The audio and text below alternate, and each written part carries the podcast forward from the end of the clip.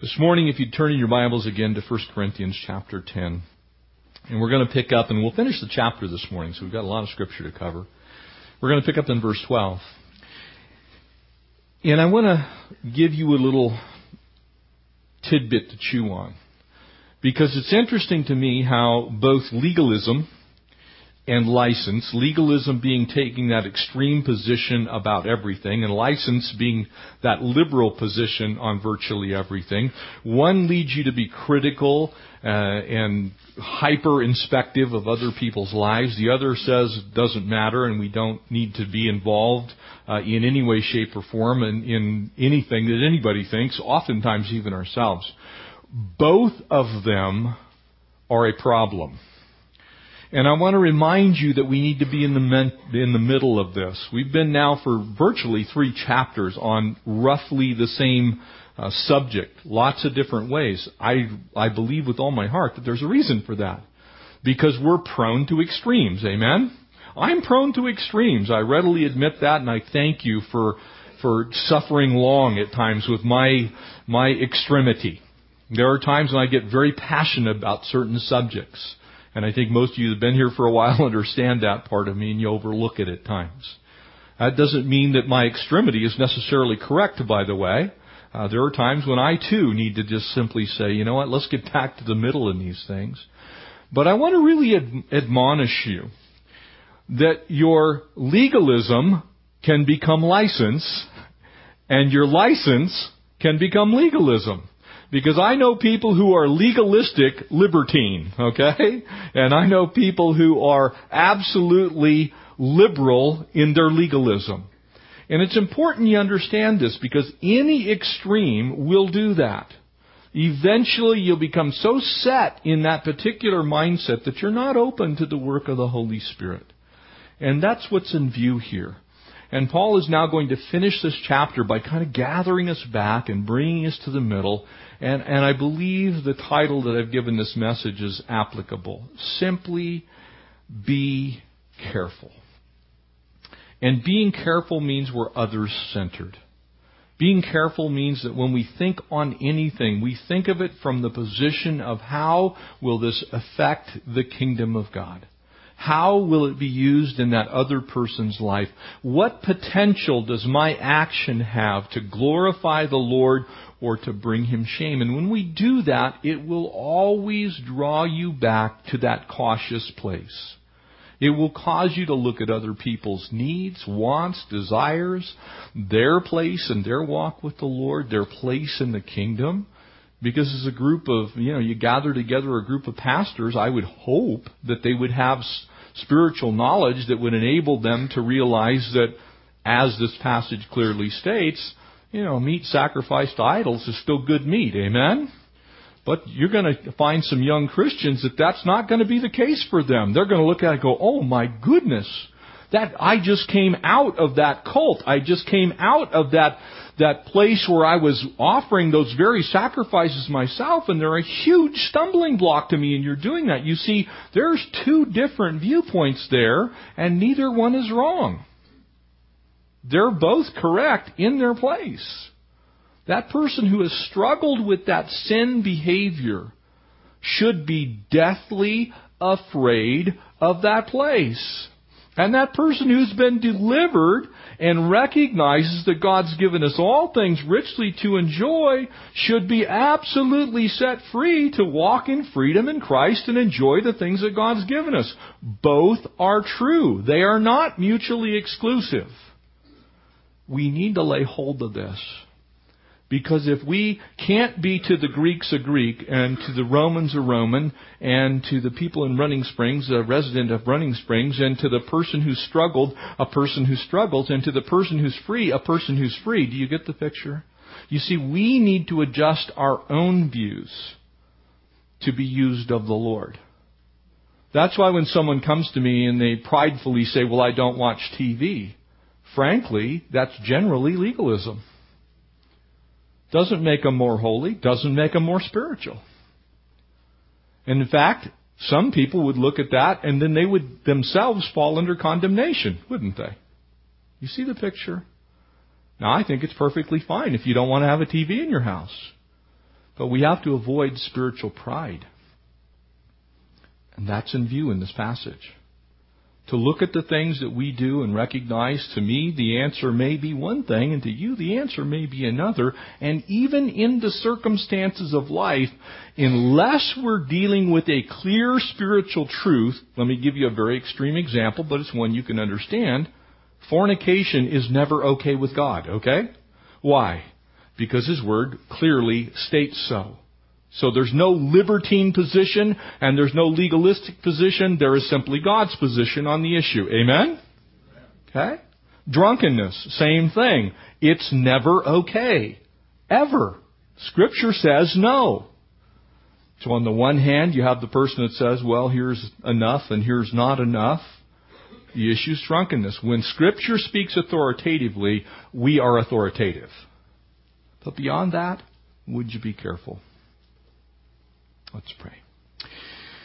Father, thank you for this time this morning and, and, Lord, for each of us. God, at times we all need adjustment in this area of our lives and pray that each this morning as we've gathered together in your name to hear from your word, uh, that you would minister to us as individuals because that's the way you see us. Your thoughts towards us are innumerable as the sands of the sea. You've numbered the hairs on each of our heads. Lord, you knew us before we even had, had taken our first breath. And so, God, we know that you, you love us as a people. You love us as individuals. And God, help us to have this, this beautiful issue balanced well. God, we want to be free and we want to enjoy, but we also want to be careful. And so, Lord, speak to us now through your word, we pray in Jesus' name. Amen verse 12, and it says, Therefore, let him who thinks he stands take heed lest he fall. And so he begins with a warning as he closes out the chapter. And I think it's very important that warning is there. And I believe that is the issue of spiritual pride. Take heed lest you think you're further along the road than you really are. Because I have seen a lot of people who believe, hey man, I've been going to church for 30 years. I read my Bible every day. I've been walking with Jesus. And because they haven't taken heed, because they're not really taking in anymore is the issue. They think they've already arrived, and us pastors are guilty of this at times. There are times when I, you know, I've taught passages, some of them in Scripture, maybe 40, 50 times. And I look at it and oh, I know what that says. Take heed. Take heed lest you fall. Keep allowing the Lord to input into your life. Take nothing for granted. In all things be prayerful and supplicate before the Lord and seek His face on those things. Take heed lest he fall. Let me give you a secret. Your strengths are also the greatest potential for weakness. Your strengths are also the greatest potential for weakness. The areas that you think that you're absolutely unshakable and flappable and immovable are your greatest spots of weakness. And here's why. You no longer guard those things. You no longer protect those things. You no longer adjust those things and input those things. You set them aside as strengths and you say, ah, I'm solid in that area. I've been walking with the Lord. I've, I haven't had a problem with that in three days.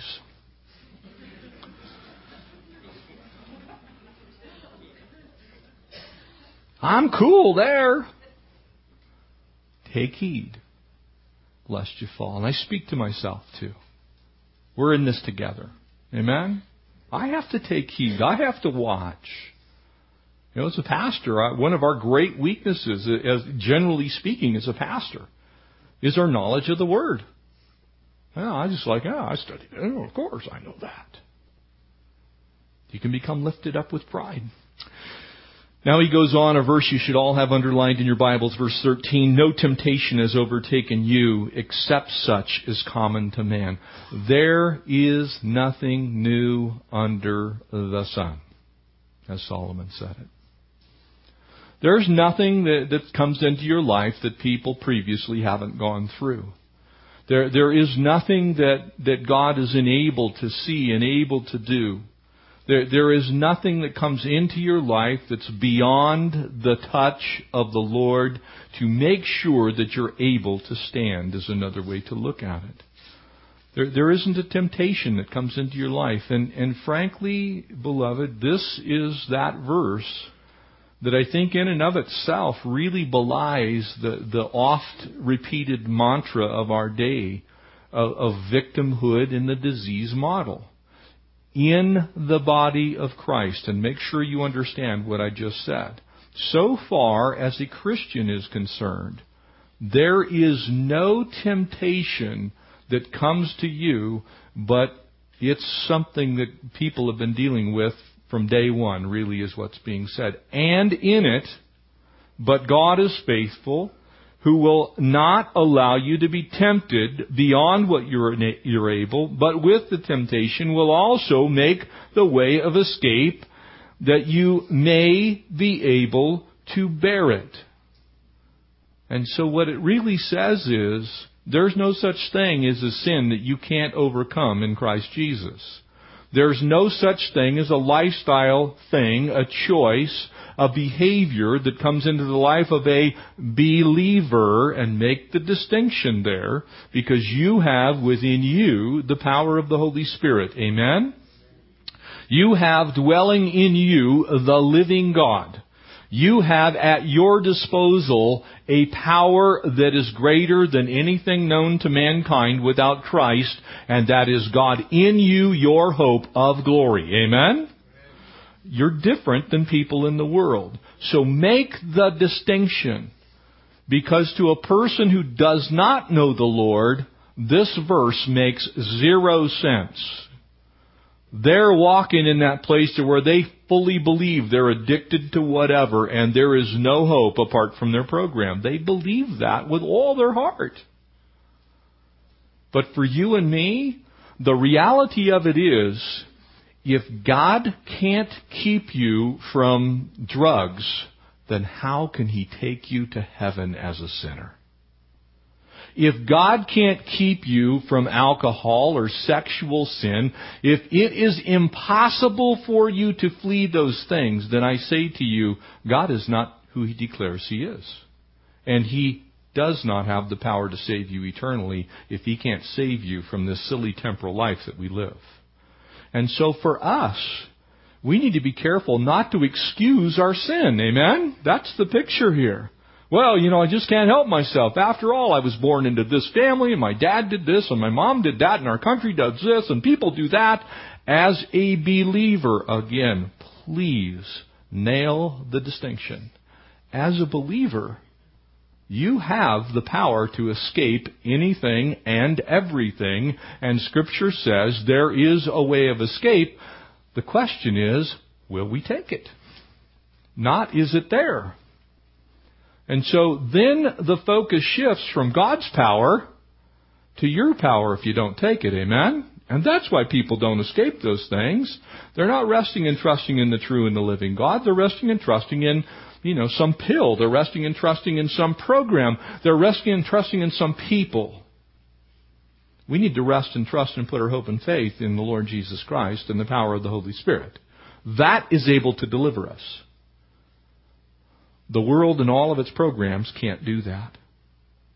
And that's not meant to be a slight on anything that's going on in the world that's helpful and beneficial. It's simply to say the answer for the church is more of Jesus and less of the world. Amen? No human being is ever beyond temptation while you're on this earth. Please remember that. No pastor is. No person in the pew is beyond temptation we all still walk and live and breathe in mortal bodies of flesh. Amen? And we still have within us the capacity to sin. And there are things that are more attractive to you than may be attractive to me. We all have that capacity. But praise God, I don't have to follow that old nature anymore. Praise the Lord that that's the case. I've been set free to live a new life of righteousness. And so he sets the stage here by, by making sure that we understand the grace in which we stand and the grace in which we walk. Temptations are going to come. Temptations are going to prayerfully go. Temptations are going to come into your life the rest of your days while you're still here.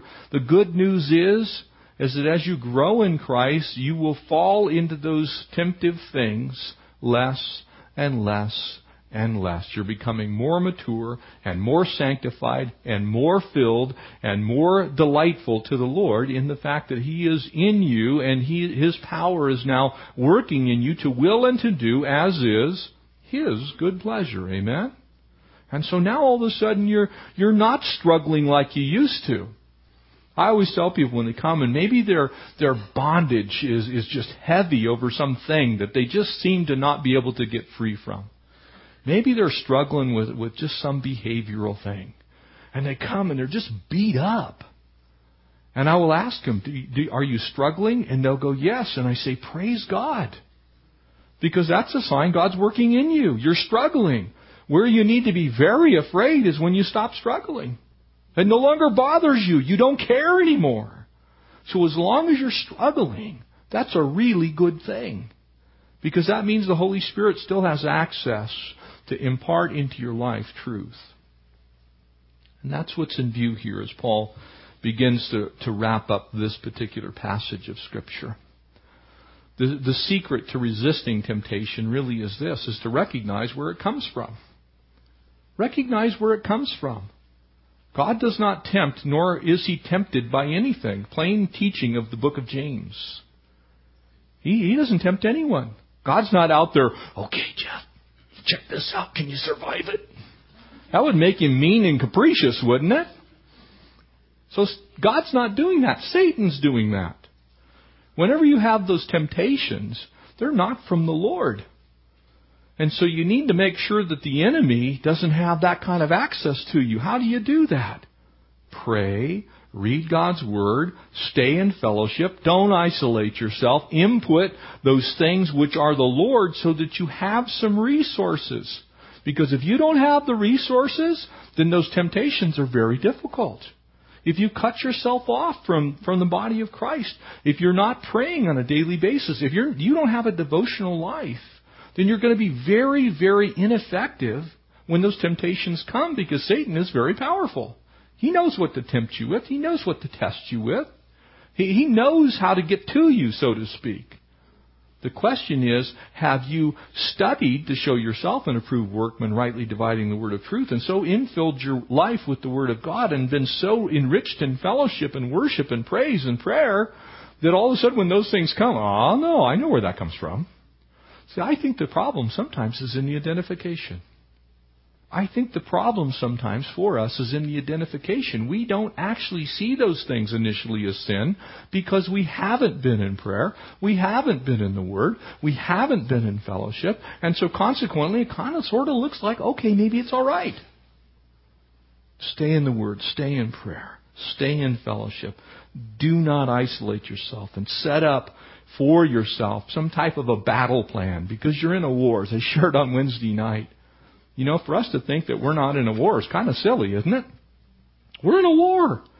Your flesh and your spirit at the same time. You, you have flesh and you have spirit. Praise God, your spirit is now ruling because the Spirit of God is in you. But don't think for a moment you don't still have some flesh. That's why he said, be careful, take heed, lest you fall. Because if you don't see that, then you're tempted to believe that you're further along than you really are you're tempted to believe you're further along than you really are. And we need to be very wary of that. Verse 14, he goes on to say, And therefore, my beloved, flee from idolatry. Why do you think he would say that? Ask yourself the question why do you think God says that through the Apostle Paul? Because the same reason James said, flee the devil. We, we need to make sure that we're not giving the devil an opportunity to beat us up unwittingly. We need to take active participation in our own walks with the Lord, not passive participation. Sometimes I think people think by osmosis, if we just hang around Christians long enough, that we're going to be bulletproof. Not true. You, you and I need to actively flee from idolatry, even as Christians. And you say, well, you know, I don't have a little statue in my house. I got no little golden idols. I've never, you know, offered my kids up to Molech or any of those kind of things. I would never do that. But it's an interesting word that's translated flee here. It means to recognize and avoid. It means to recognize and avoid. In other words, oh, that's bad, and I'm going that way. That's not good for me, and so I'm going to pick my feet up and I'm going to go the other way. Not, wow, you know, I'm so strong now, I don't need to take heed lest I fall. I can go right back to the places that I used to go and I'm going to be fine. You see the difference between those two mindsets? The mindset of someone who is spiritually prideful says, I'm so far along in my walk with the Lord, I can just get as close to sin as I want. It can't hurt me because I am bulletproof. Not wise. Flee idolatry.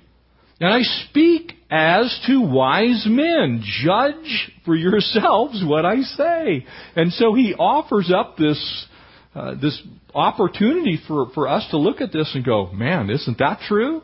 Wisdom is the ability to use knowledge correctly, is it not? So if I see something and I appraise it and I go, man, that's kind of close to the enemy, my response as a wise person should be, I pick up my feet and I go the other way. Not, wow, whew, that's nice. And I get there with my fire, kind of like Peter did. Remember Peter around the fire in his denial of the Lord? He hung around in a place he shouldn't be. He was doing something he shouldn't have done, and he was hanging out with people he shouldn't have been around. Get the picture? We need to flee. It's not like, wow, that's warm. It's cold out right now. It's warm. It's like, this is satanic. I need to go this. I'll be over here and be cold rather than be over there and be warm. Amen? You get the picture? Yeah, it's so important to understand this. Because I think people unwittingly at times flirt with things that are dangerous because they think they're further along than they really are, and they hang out kind of with a group that they shouldn't hang around with.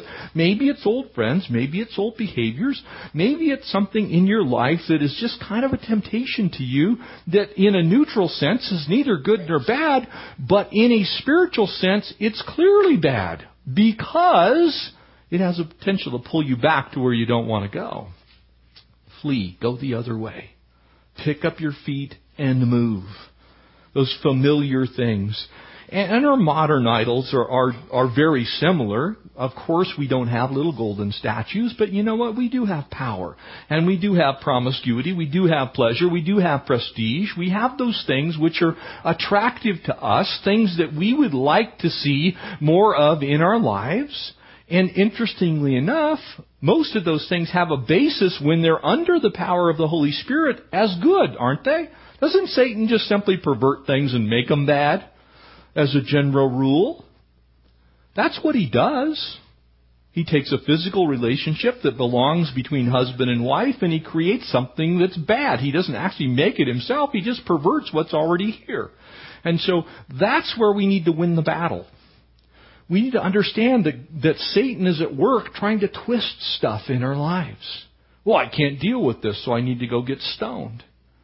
You know i you know i this is this issue over here. I need to i need to be able to get free from these things and so that freedom we use wrongly to mean a freedom to sin instead of a freedom from sin. Amen? You see we need to flee idolatry verse 16, he begins to move on. The, the, cup of blessing with which we bless is not the communion, is it not the communion of the blood of Christ? The bread which we break, is it not the communion of the body of Christ? For we, though many, are one bread and one body, and we all partake of that one bread. He, he says, all of us are in the same boat. The same way. And so he's speaking in a general sense to the whole body of Christ, no matter where you are, along that line of growth that is our sanctification and our maturation. We're, we're, we're becoming more saintly, more holy, more Christ-like. We're maturing along that path, and things that once held us no longer hold us, but there are still temptations along the way. And, and we're all in it as members of the body of Christ. Without Christ's blood, Pastor Jeff doesn't go to heaven just as much as the most wretched sinner that walks through the doors of this church that just five minutes ago was engaged in some kind of behavior but falls on their face and gives their life to Christ, I need the blood just as much as he or she needs the blood. Same thing with the body. I need Christ's body broken for me just as much as anybody who is right now, this instant, somewhere in the world, giving their life to Christ without His broken body instead of my broken body, without His blood instead of my blood, I'm doomed. We're all in the same group. So I'm not better than you. Sometimes we as, as people, as human beings, we like to assign value based on longevity. Amen? That's how we got the tenure system. That's how we get the, you know, that, that, you know, I, I've, I've been there longer thing going on in our lives. You know, sometimes that just means you're more stale. Amen? Think about it. You've met people like that. They probably should have retired a long time ago because they're just, it's not good. We need to recognize that spiritually that's a problem for us as people. We need to not rest and trust in our past accomplishments. Just because two weeks ago we were walking with Jesus does not necessarily guarantee us the same result today. We need to keep growing. We need to keep going. We need to keep moving towards the Lord. For observe Israel, it says in verse 18, after the flesh, are not all those who ate of the sacrifices partaker of the altar? He says we have the same unity. Whether, whether you're looking back to the Jewish people or whether you're looking to you and me in our day and time, there, there should be a unity in it. And that should give us compassion to move towards the middle ground. That should give us compassion to move towards the middle ground. Because each of us in our own way, as we're going to see when we get to chapter 12, has things that we bring to the body of Christ. They're a blessing from the Lord. They're giftings that you have that maybe I don't. We need each other, is, the, is what's in view here. There should be this immense unity uh, that is us in the body of Christ. I'm partaker just like you're a partaker. Uh, and, and if we fail to see that, then we start dividing up into little cliques within the church. And you got the really holy people because they're elders. And you got the really unholy people because they sit in the back corner. You know, I've actually had people say that. Well, you know, I don't sit in the back corner because I don't want people to think that I'm a sinner. Guess what? You are a sinner. And so am I. I'm a sinner who is now saved by grace, but nonetheless, as Paul said, I'm still a sinner. So we, we have to be careful not to assign kind of some structure or hierarchy of value to people's lives simply because of the position that we are on on that place of maturation. We're all in it together. And we, we do the best when we recognize that truth. Remember that Jesus died for people, not principles, not systems, and not denominations. Amen? Jesus died for sinners. He came to set us free. He didn't come to establish a bunch of rules and regulations and authorizations and, you know, organizations. He, he came to save people. He, he came to save sinners, of which Paul himself would say, of whom I am chief. Amen and hallelujah. That's why we exist as a church, is to proclaim Christ, not Calvary Chapel. We, we exist to proclaim Christ, not some organization. I mean, I'm thankful and I'm grateful that this is who we are. But we're part of a much bigger thing called the body of Christ. And it's all beautiful in, in the Lord's eyes. We may dress differently, act differently, have different ways of ministry, but the bottom line is, is we should exhibit the unity of the body of Christ. Verse 19, I love the way the New Living places this. It says, what am I trying to say? Kind of confusing. It's like, really? Am I saying that idols to whom the pagans bring sacrifices are real gods and that these sacrifices are of some value? You know, am I trying to tell you to, to stay clear of, you know, the mystic magic shop in town? You know, because you might go in and a curse might fall on you. You know, your neighbor has some little, you know, golden Buddha in their front living room and you walk in, it's like, ah, I've become a Buddhist. You know, you in, inadvertently say, Allah Akbar, I just converted. No. That's not what Paul's saying. That's not what I'm saying to you. Those things don't have any power over you. No, not at all. What I am saying is that these sacrifices are offered to demons, not to God. And I don't want any of you to be partners with demons. What he's saying is when it gets down to the act of worship, you better stay clear of those places. But if you are simply going over to somebody's house to fellowship with them and they happen to have a Buddha in their front yard, that is a very different thing than you going to a Buddhist church and doing chants. Amen? That's what he's saying.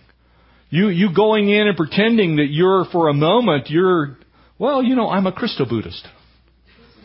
I'm a, I'm a Muslican. I don't know what I am.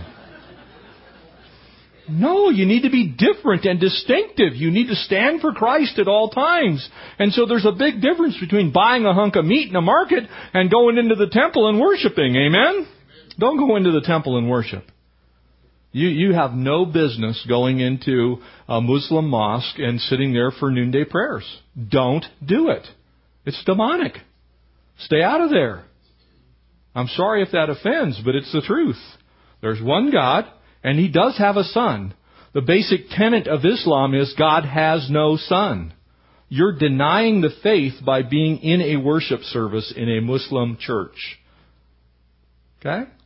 Be careful. Because other people, well, you know, Pastor Jeff was in there and he was doing noonday prayers, didn't want to offend anybody. Mm-mm, not going to do that. Now hang out with somebody that's a Muslim, share Christ with them, maybe even have a meal with them. That's a whole different matter. What he's saying here is make sure that nobody thinks you worship two gods. Make sure that you're not found someplace that would compromise your stand for Christ. Those things are demonic at their core. So he says, meat, not a big deal. Worshipping in some place that doesn't worship Christ and being okay with it, big deal. Verse 21. Why? Because you cannot drink the cup of the Lord and the cup of demons. Pretty simple. Demons are nothing more, generally speaking, than the angels that fell to earth with Satan. Book of Revelation declares that when Satan fell, one third of the host of heaven fell with him. Very powerful force. They're out there fighting that battle that is the principalities, the powers, the darkness, darkness, the rulers of this age. They're out there waging war. And when you go to their camp, guess what you're doing? You're setting yourself up to be attacked. You're setting yourself up to have your mind racked with untruth.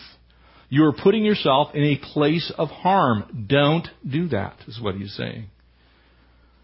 For you cannot partake of the Lord's table and the table of demons. Or do we provoke the Lord to jealousy? Your Bible says your God, the only God, the true and the living God, is a jealous God. He paid for your soul with the blood of His own Son. He's jealous over you.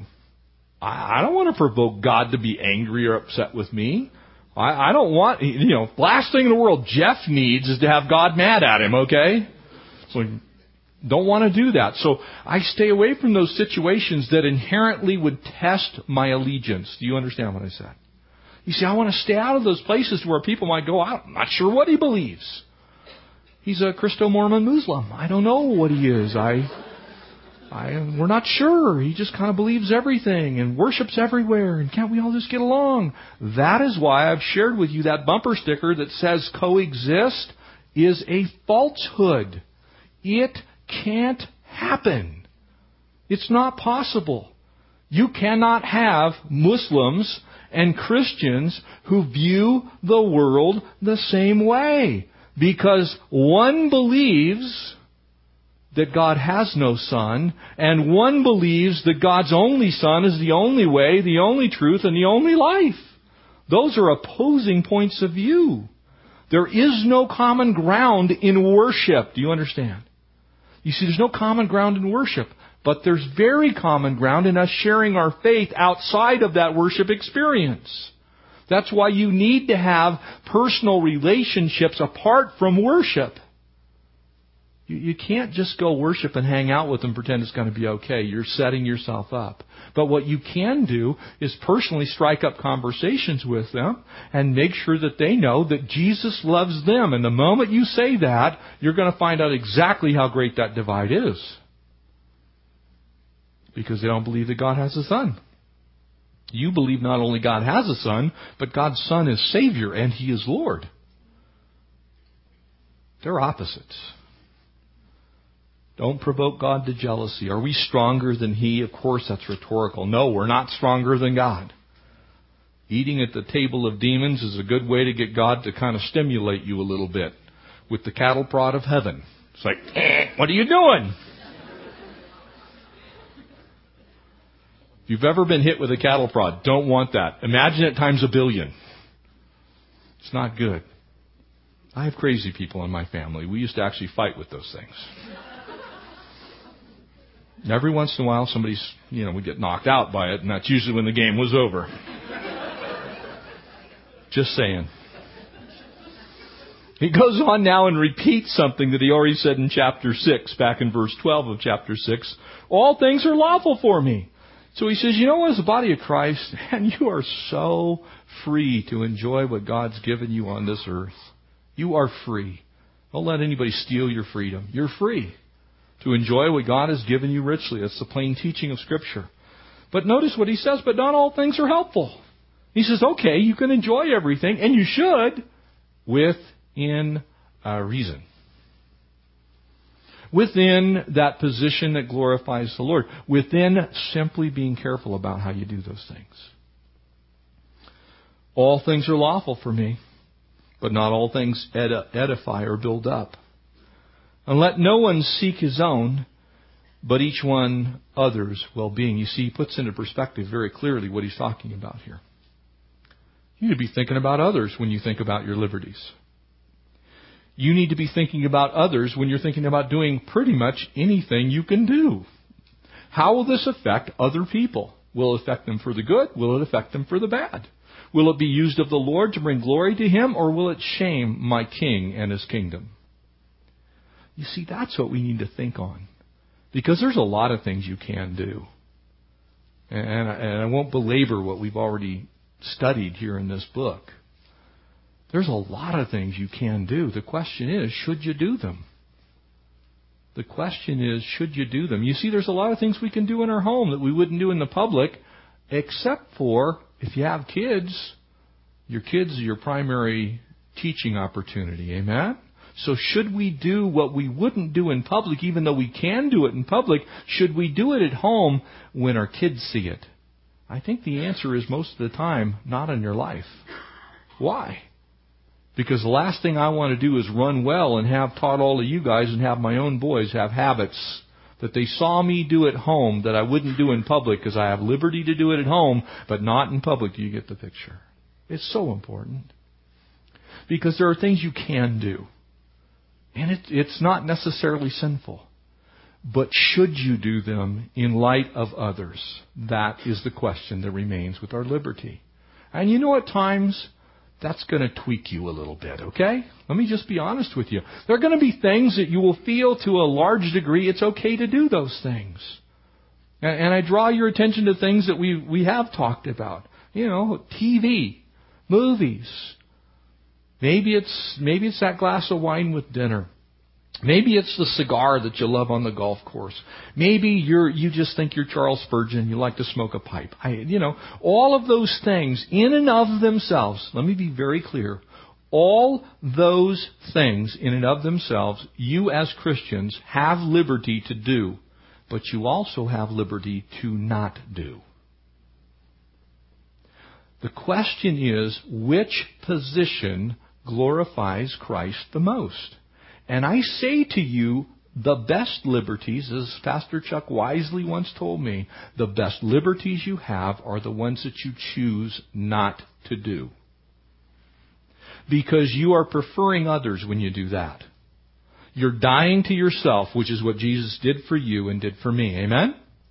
Jesus went to the cross not because of his own sin, because of yours and mine, and the sins of the world.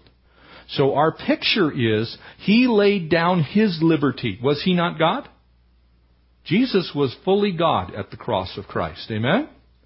When he died on that cross, he did not have to go to the cross. And furthermore, he had the right to not go to that cross as God. He was perfect. He was holy. He was just. He could have said, uh-uh. But because of you and me, he laid down the liberty of being God and died on the cross so that you and I would have life. That's the picture that's here. That's the ultimate picture. And, I don't want anybody leaving here in bondage. I want you to be joyful and set free. So just think on those things. When you have opportunity and you have a liberty, and it's not clearly said in Scripture one way or another, the question we should ask ourselves, I have to ask myself, is how will this affect king and kingdom? What will it do, Lord, for your glory? Will it really glorify you? And you're going to find out a lot of the liberties that you once engaged in. You're going to go, you know what? It's just not that important to me. It just isn't that important. It's not something that I want to risk offending anyone over. And so he says, looking out for others' well-being, and that should be our that should be our care, that should be our concern. And if you don't know, I would ask you to just simply grab somebody that you know and trust in the Lord and ask them. It's amazing what a little godly counsel will do at times.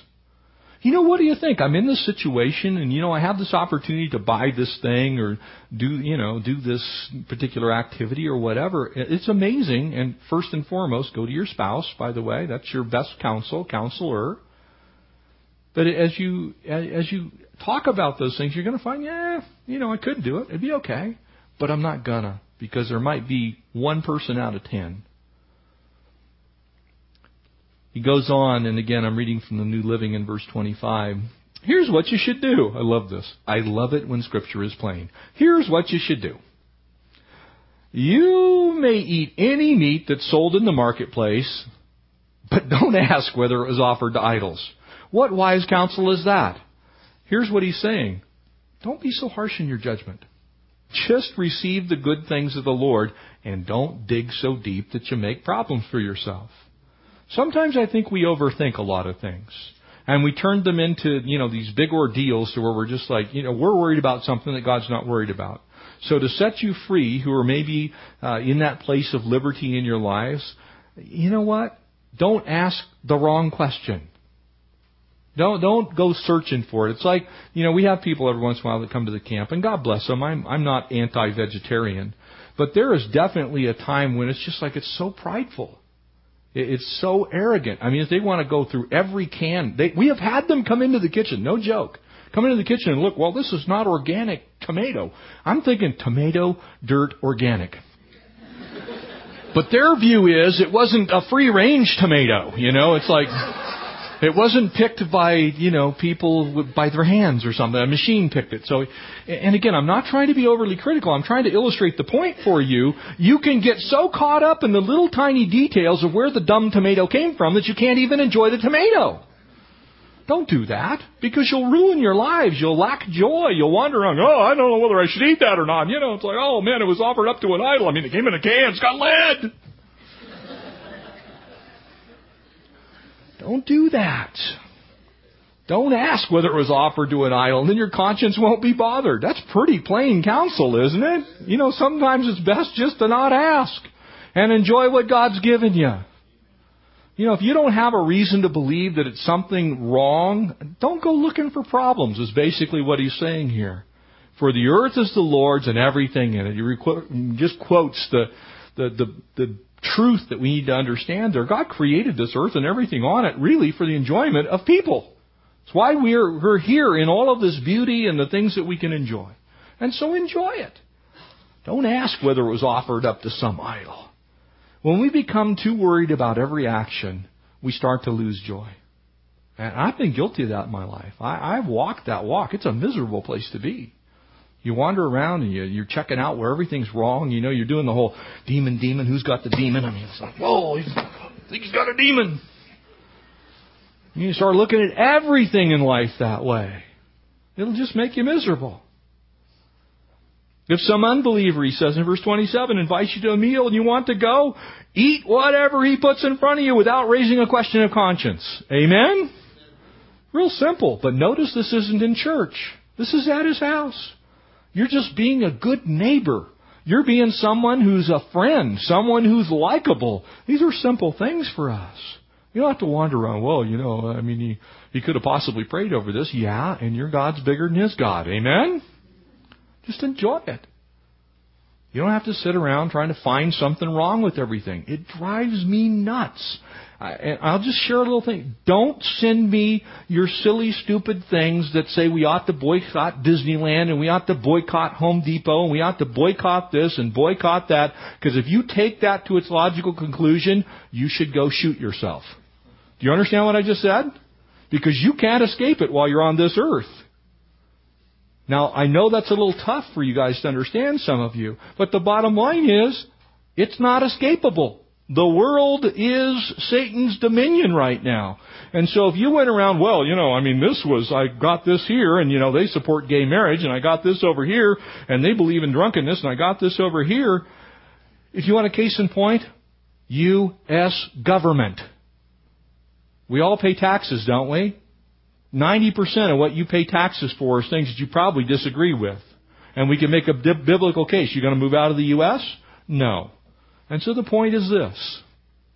Change what you can change. Do not ever stand for something that Christ doesn't stand for. But in those times when you're living life and you have an opportunity to witness to people and to be used of the Lord, don't be so critical. It's not important to God. God's bigger than those things. We need to draw attention. We need to make sure that people know the truth. But when we do that, we also need to then let it go. Because God's bigger. We do our part. Let God do His.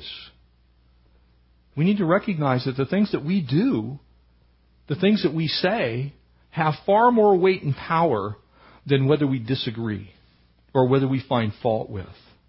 So how I live my life is way more important than whether I buy free range turkeys or not. Okay? It really is. How I live my life and what I do to proclaim Christ with my life is far more important than whether I shop at a store that supports gay marriage. If you have a choice and you know about it, shop somewhere else. But the fact of the matter is, you are not going to change this earth. Jesus will change this earth when He returns again. Amen?